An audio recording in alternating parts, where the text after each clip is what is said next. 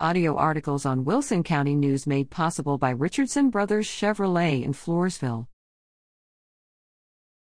Enforce, not reform, immigration laws.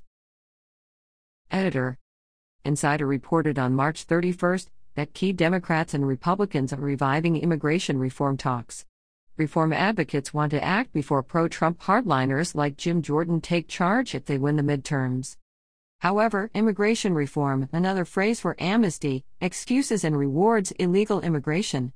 When America is experiencing a tsunami of illegal aliens, we don't need immigration reform. Instead of immigration reform, the federal government should secure borders, enforce all immigration laws, and deport all illegal slash undocumented aliens regardless of age.